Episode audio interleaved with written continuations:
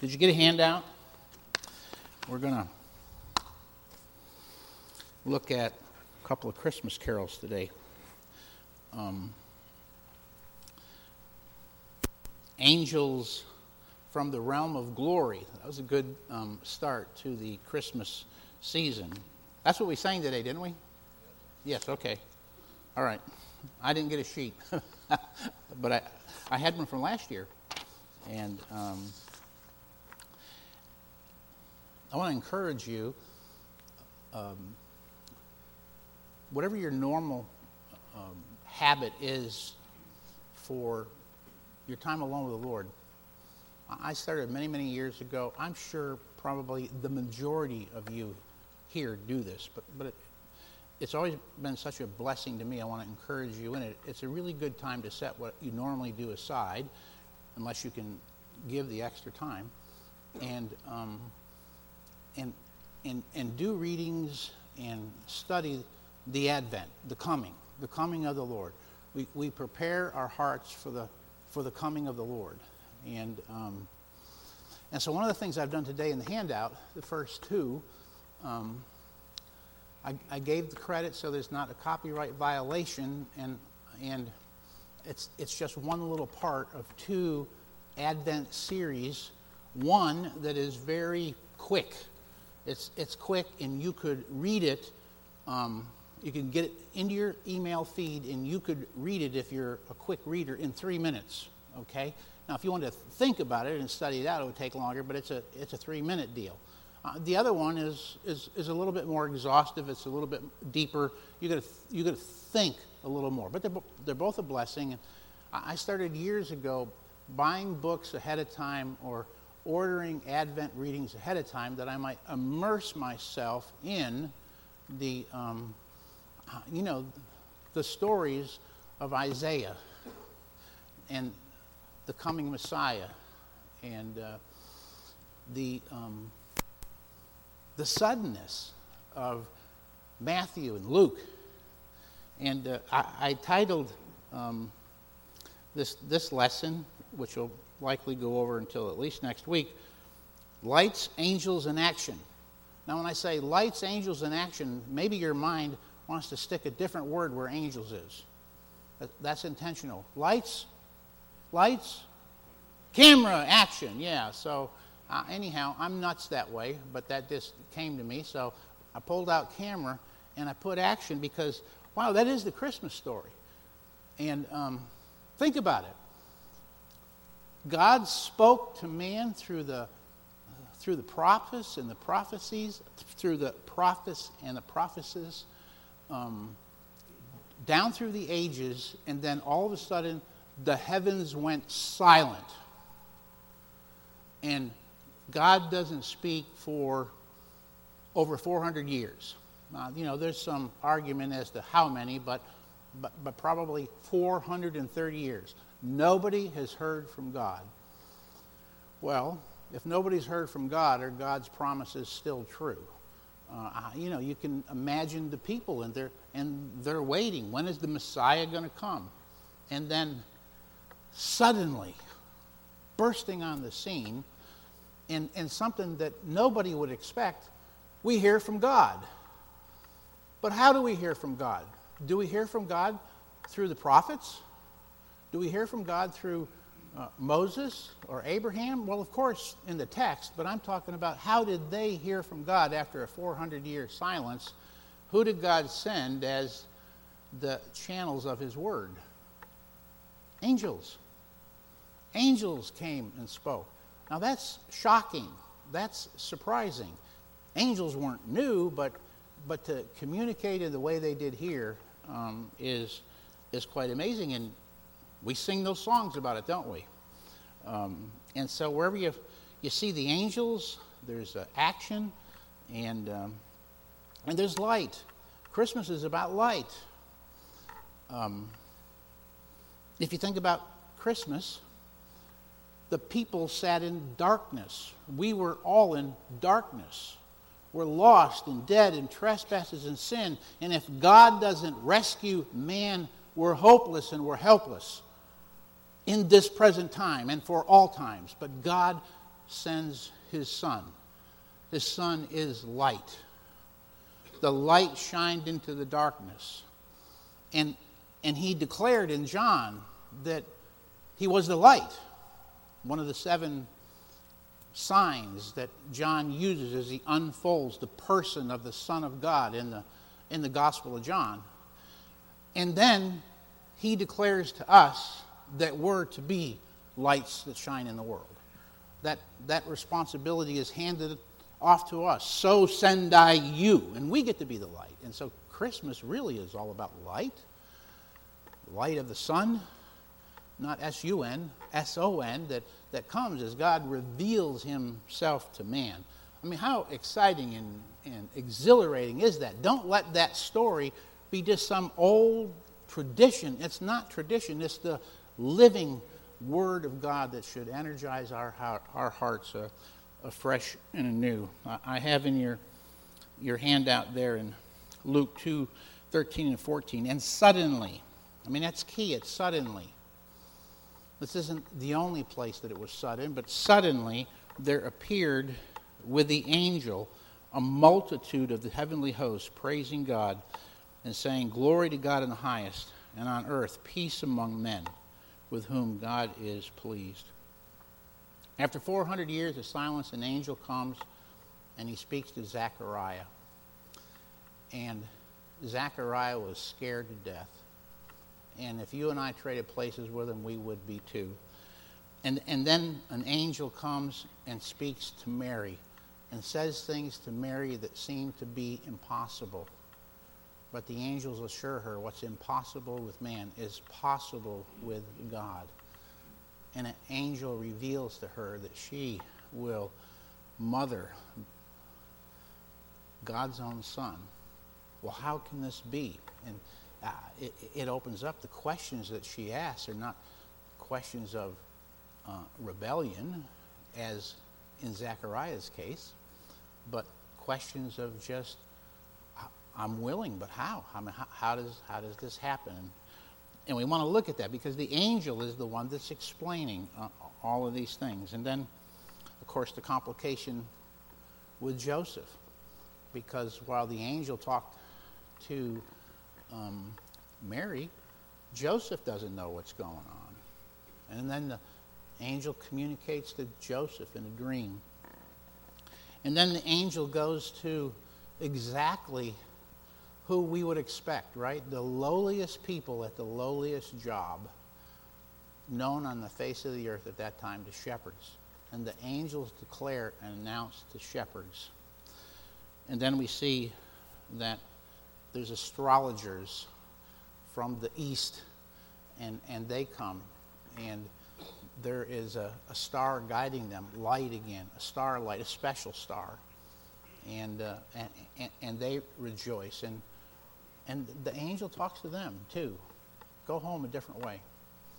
Um, so we have these um, mysterious, if you will, angelic declarations and directions that are that are be given by the angels, and uh, I, I, find it very fascinating. So I want us to look at it a little bit. The Christmas narratives are full of light, angels, stunning announcements, unexpected guests with gifts, promises fulfilled the forthcoming and best of all, Emmanuel, which is translated God with us. Wow, we should get excited about Christmas and lift our voices in songs of loudest praise. And so Claude picks out music, especially at Christmas time. Lori's over there. Her, along with Clay, labored over who knows how many cantatas. It's hard to find solid um, cantatas, good music, that also the lyrics are biblical. It's okay if something's extra biblical as long as the extra biblical isn't unbiblical. Do you understand the difference? So, uh, sure, to make things rhyme, to make sure that to make a, poem, to make a psalm, sometimes you add something. But if you add something that's unbiblical or completely the contrary to, to the scripture, then you know we're not going to use that that music in, in, our in our church, and we we should be careful for it because nothing should be exalted above His Word, right? And so, That might sound easy. Lori, is it easy? I mean, it's, it's amazing. It's amazing how many, how much you could listen out there. And um, you, you, Satan always packages his, his poison arrows in, um, in disguise. It's, it's disguise. You, you have to be discerning. You have to see it. You have to find it. It's, it's there. Um, he doesn't come with a red suit and a pitchfork. He, he disguises himself, the Bible tells us, as what? Angel. As light, an angel of light. Because we know there's fallen angels too, right? And so there's a, there's a care there. And so I love the songs of, of Christmas. Um, I don't have a good voice unless I'm standing next to somebody that can sort of lead me. And I think Christmas carols are the most wonderful um, songs to sing, but I also think they're some of the hardest. Wow, anybody else have a hard time singing the Christmas carols? You know, as, as far as staying on tune. And when we go out Christmas caroling with people, we got to have the right we got to have the right mix because if you got me leading the Christmas carol, you know it's supposed to be joyful, joyful. We adore you, and the next thing you know, everybody's crying. Um, so you gotta you gotta have somebody that can carry the tune, and that isn't me. But um, Christmas carols. What's your favorite Christmas carol and why? Let's think about the, the themes of Christmas, the Christmas narratives. We'll, we'll read them over the next three weeks, but you know them all. You're very familiar with them. What are some of your Christmas carols that come from those? Kathy? Mary, did you know?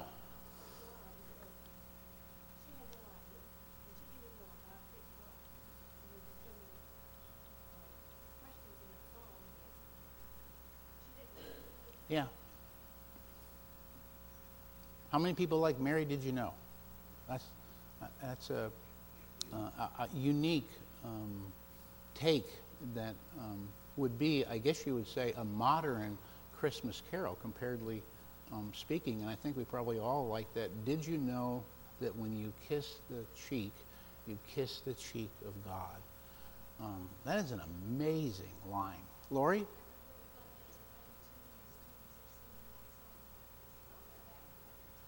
Great. Amen. Amen. Thank you. Somebody else. What's your favorite Christmas carol why? Joseph? Um, Hark the Herald Angels Sing. Actually, I like it because it really focuses on the deity of Christ and His Word. Um, so whenever we get to that line where, where it says, uh, veiled in flesh, Godhead see, hail the incarnate being. Amen. Yeah.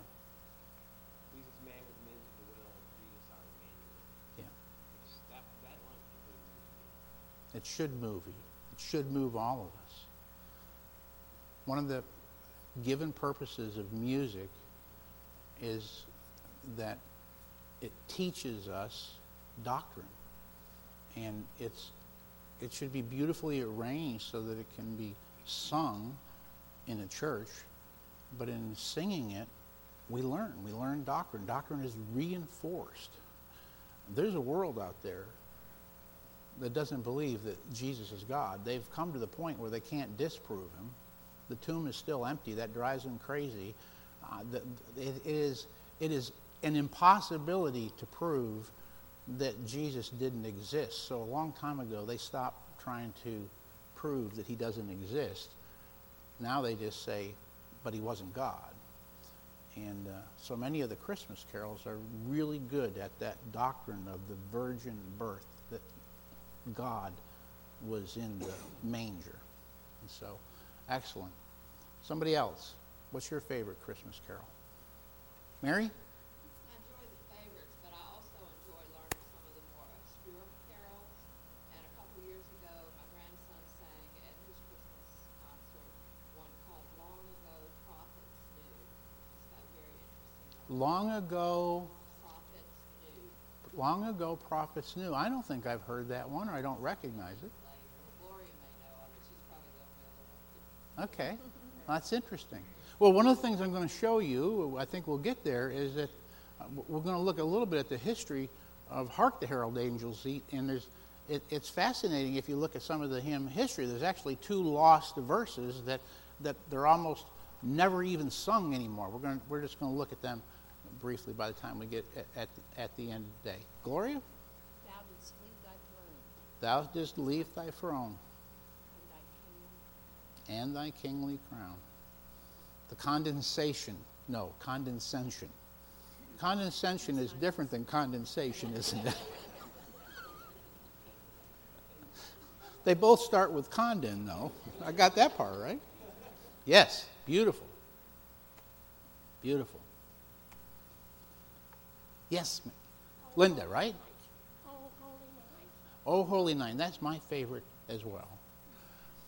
Oh, Holy Night. Yes, I, I almost can't hear that song um, without crying.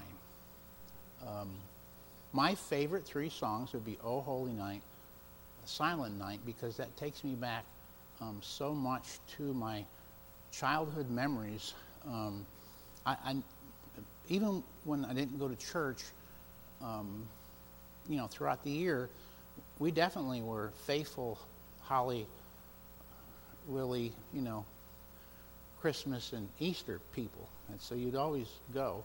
And every special Christmas service, you would always end with singing Silent Night. So Silent Night is just attached, besides the words being beautiful, it's just attached to a, lot of memories. Music does that, doesn't it? it you, you attach music with, with memories. And then my third favorite would be O Little Town of Bethlehem. And that's because the Lord has allowed Judy and I to be in Bethlehem twice, to see the shepherd's fields, to, um, to consider what it must have been like that day and um, that night. And uh, it just has, this little town of Bethlehem has beautiful words that, uh, that unfold the, the story.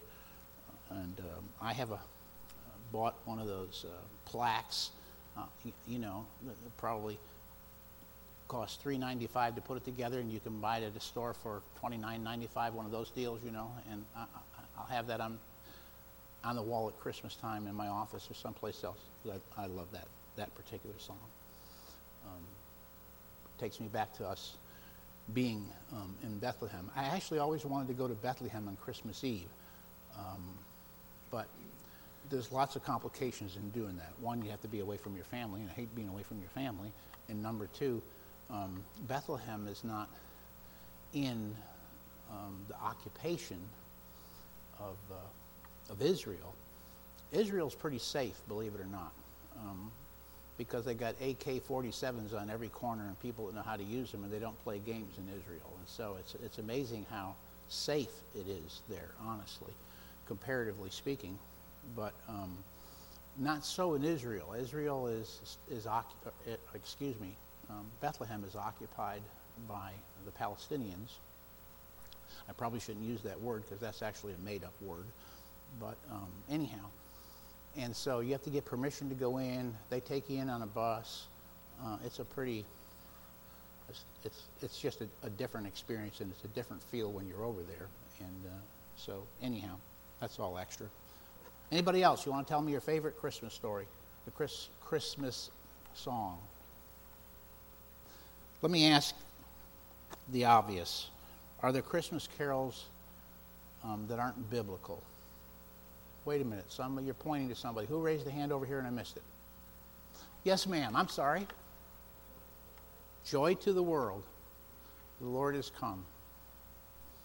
I think that um, someone told me once, or I read someplace, is this correct? Joy to the world was um, actually, um, when it was written, was written, um, it's very appropriate we sing it at Christmas time, but it was actually um, written with the idea of the Lord's second coming. Is that correct? Did somebody tell me that? Yeah. So, um, but uh, a glorious song that I enjoy um, singing. The first time I heard that it was for, that it was actually written, written, the composer who wrote it was writing it thinking of the Lord's second coming. And um, when we have all the prophecies fulfilled of the Lord's first coming, and it seems like there's silence in heaven, just think back to the 430 years when there was silence, and then suddenly, suddenly, and that's a description of the next event on God's calendar. It'll be suddenly, it'll be quicker than the twinkle of an eye. And there'll be the sound of a trumpet, and the dead in Christ will rise first, and then we which will remain will be caught up in the air together to be forever with the Lord. Won't that be an awesome day? Matter of fact, I like Christmas shopping so much, it could happen right now, and I think it'd be great.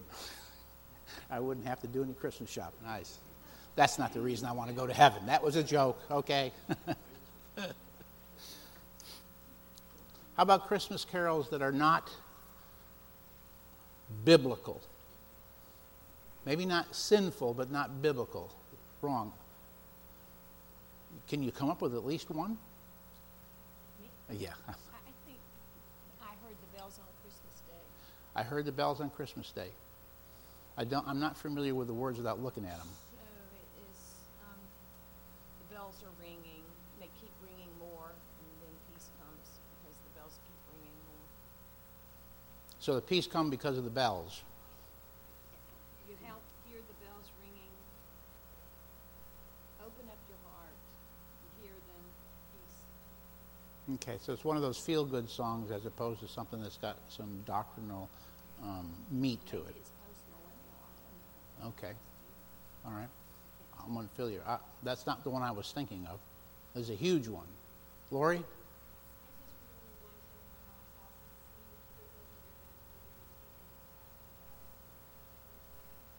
Yeah, that one's probably not. yeah. Also, you know, grandma got run over by a reindeer. That's not that, that's not biblical either. No, no. Lisa? Yes, we three kings of Orient are not. Turn the sheet over, Your, the second page. Um, that's the devotional that's a little bit heavier. The first one I showed you, I put it on the top. It's, a, it's from the C.S. Lewis Institute. It's a, it's a uh, Advent devotional. You can just go online and get that, and they'll send it right to your email. And it's quick. What's neat about this devotional, I know I just had you flip the page, and now I'm telling you about the one that was on the page before you flipped it. But um, like the one I put here, I printed out. That's the whole devotional. So I gave you the whole devotional right there. And the only thing that's missing is that when it's sent to your um, email, is that it's also sent with a, um, um, I guess it's probably a YouTube or whatever it is, but that song um, back in more original um, music. And so you can hit the thing, you can listen to the song. It has the lyrics there, then it tells you a little bit about the song and gives you some scripture as from where the song came to, and it gives you a prayer. And then this second one, that is a little bit bigger, is a, a devotional written by David Mathis, and it's called a Daily Devotional for Advent. You can go to, I got it on Amazon Kindle. I'm a Kindle guy, so you can you can buy stuff cheap on Kindle. You can carry it around. I can look it up on my phone or my iPad or you know wherever I, I want to. And um, I don't even have that whole devotional on here. I couldn't put it all. I couldn't burn that much paper. So I took and pulled a bunch of stuff up and tried to leave it there so it would make sense to you. But that is an excellent one, and that's dealing with the song "Hark the Herald Angels Sing." So now going back um, to that first page um, in Christmas carols, yeah, you'll note that so many of the carols and so many of the um, opening words of the narratives uh, deal with fear. And let's just look at one of them. Open your Bibles, if you would, at Luke chapter 1.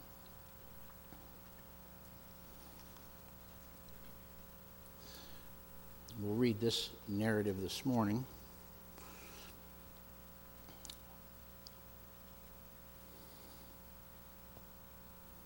I'm going to pick up in verse 11. And the angel of the Lord appeared to him, that's Zacharias, standing at the right of the altar of incense.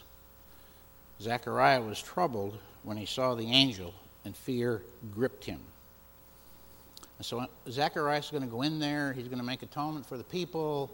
Um, you know, I don't know how you approach the Lord's Supper. I've talked with people before that were almost afraid to approach the Lord's Supper because of how clear it is written in 1 Corinthians um, 10, I think it is, could be 11, 10, 11, that we're to examine our hearts and we're not to take the Lord's Supper frivolously. And that um, there, there are people who do take it frivolously. That's what the Corinthians were doing. They, they, were, they had made the Lord's Supper into a blasphemous or, orgy. And, and so Paul is, is letting them know there are literally people that God has killed. That's what that's saying. Because they took the Lord's Supper um, in a blasphemous way. And so he's, he's just saying that's, that, that's wrong. Stop it. Um, this is a symbol of Christ's sacrifice for you, and you're remembering the body and the blood of the Savior.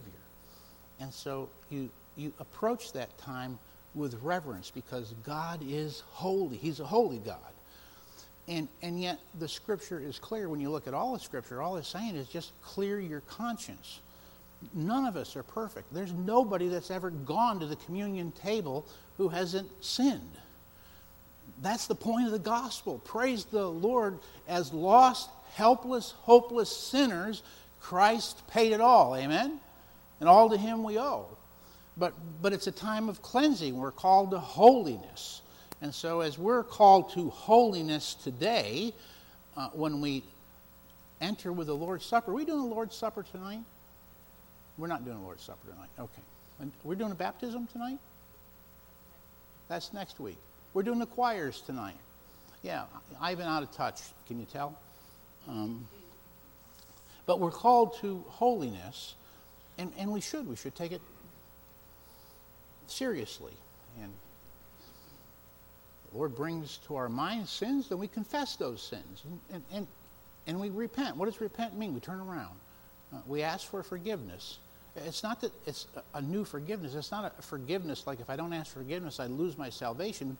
If I'm born again, I'm in the body of Christ.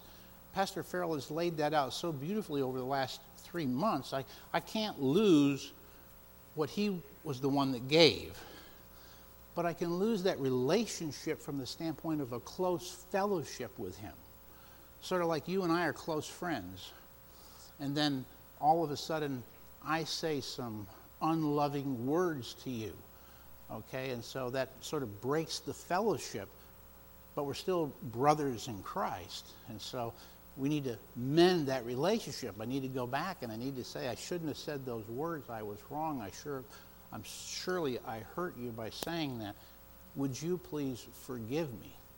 And you forgive me, and the fellowship is restored. That's a picture of what 1 John 1 9 is saying to us, what we should always be doing, but at the Lord's Supper time, it's a special time of you coming together and reflecting on your life and clearing your conscience and, and then enjoying the Lord's Supper. That's the point. And being able to focus on Praise the Lord. Jesus paid it all. Well, in a greater way, that's what the, Zechariah is doing here. He's cleansing himself because he's going to go in, and in that time, the presence of God dwelled in the Holy of Holies. And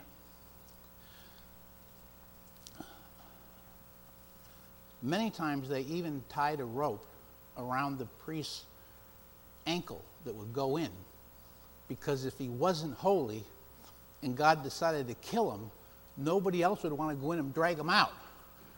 Uh, and so they would be able to drag him out of the Holy of Holies. And so he went in with his conscience clear. Okay? Um, any high priest would do that. And so you're going in with a little bit of fear of the Lord, right? And you're going to you're going to uh, go in and confess the sins of the people. And when you walk through the curtain, there's the angel. How many of you have seen an angel? I know I haven't. And so it, it, it of course, um, struck fear uh, in him. And, and that, that's what's going on here. He's, he's troubled. And when he sees the angel, fear gripped him it gripped him hard. Oh, is this, is this it? Is there something I didn't confess? What's wrong? What, what did I do here? That would be a very normal thing to think. And so, the angel, again. But the angel said to him, Do not be afraid.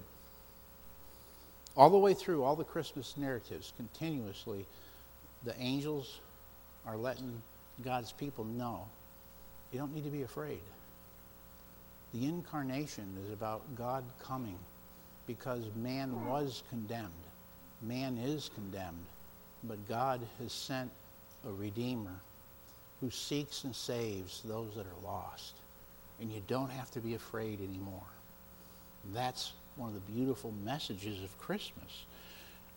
And the angel said to him, Do not be afraid, Zacharias, for your petitions have been heard, and your wife Elizabeth will bear you a son. And you will give him the name John. That would be very unusual. So there was going to be obedience here that would be necessary. He would name his son after himself.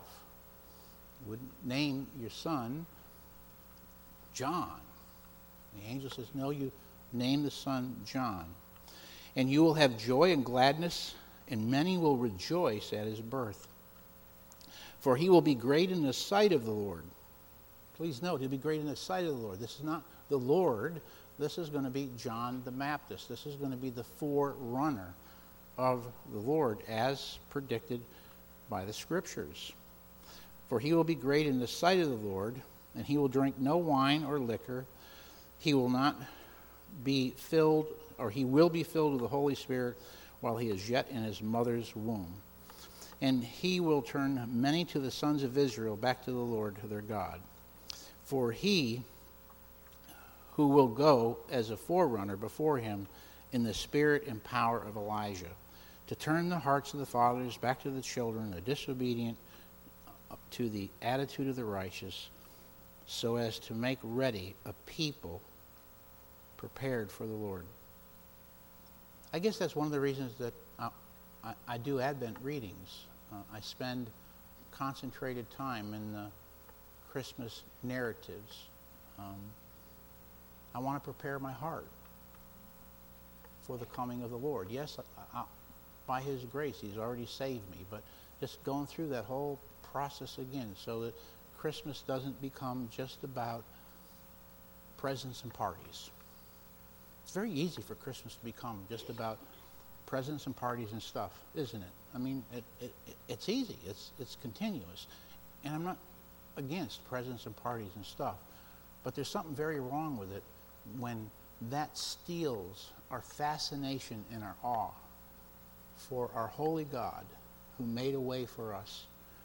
And this story is revealing how he did that, even as he, he said that he would.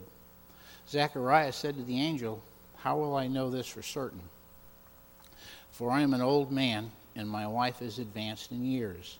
And the angel answered him and said to him, I am Gabriel who stands in the presence of God.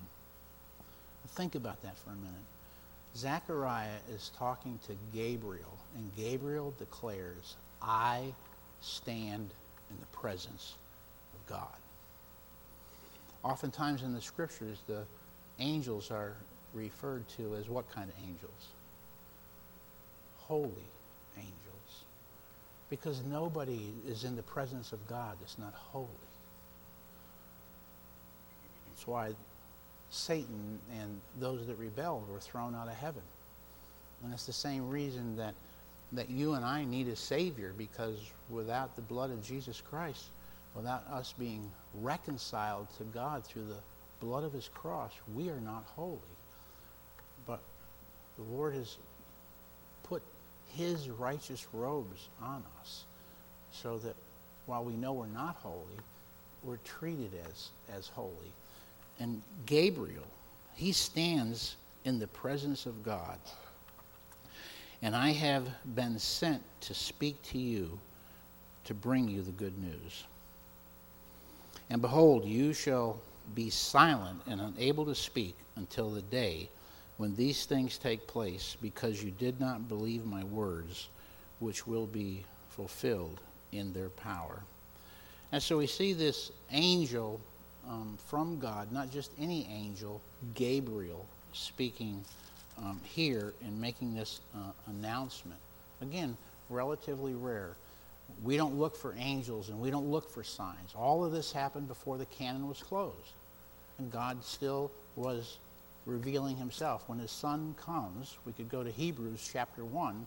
His, his son is the complete revelation and the complete manifestation of God. God is now revealed, and the rest of the scripture will be written and the canon will be closed, and we look for God now not through angels and prophecies and all the rest. We look for God now in the Word, but they didn't have the Word yet. They didn't have the Bible yet. And God is sending an angel to speak to them. Look at. Uh,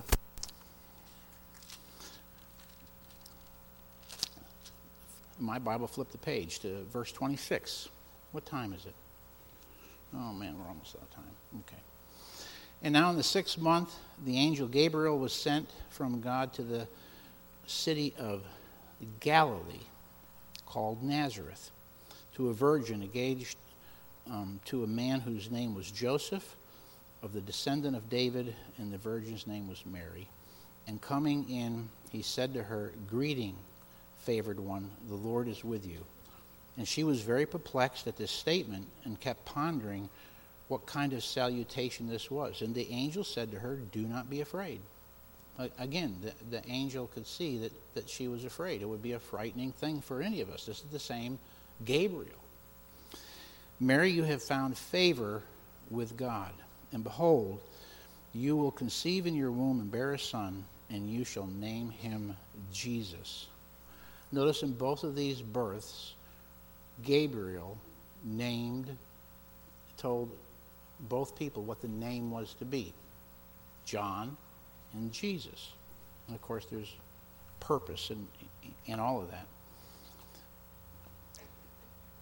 He goes on to say, And behold, you will conceive in your womb, and you will bear a son, and you shall name him Jesus, and he will be great, and will be called the Son of the Most High, or the Most High God. And the Lord God will give him the throne of his father David.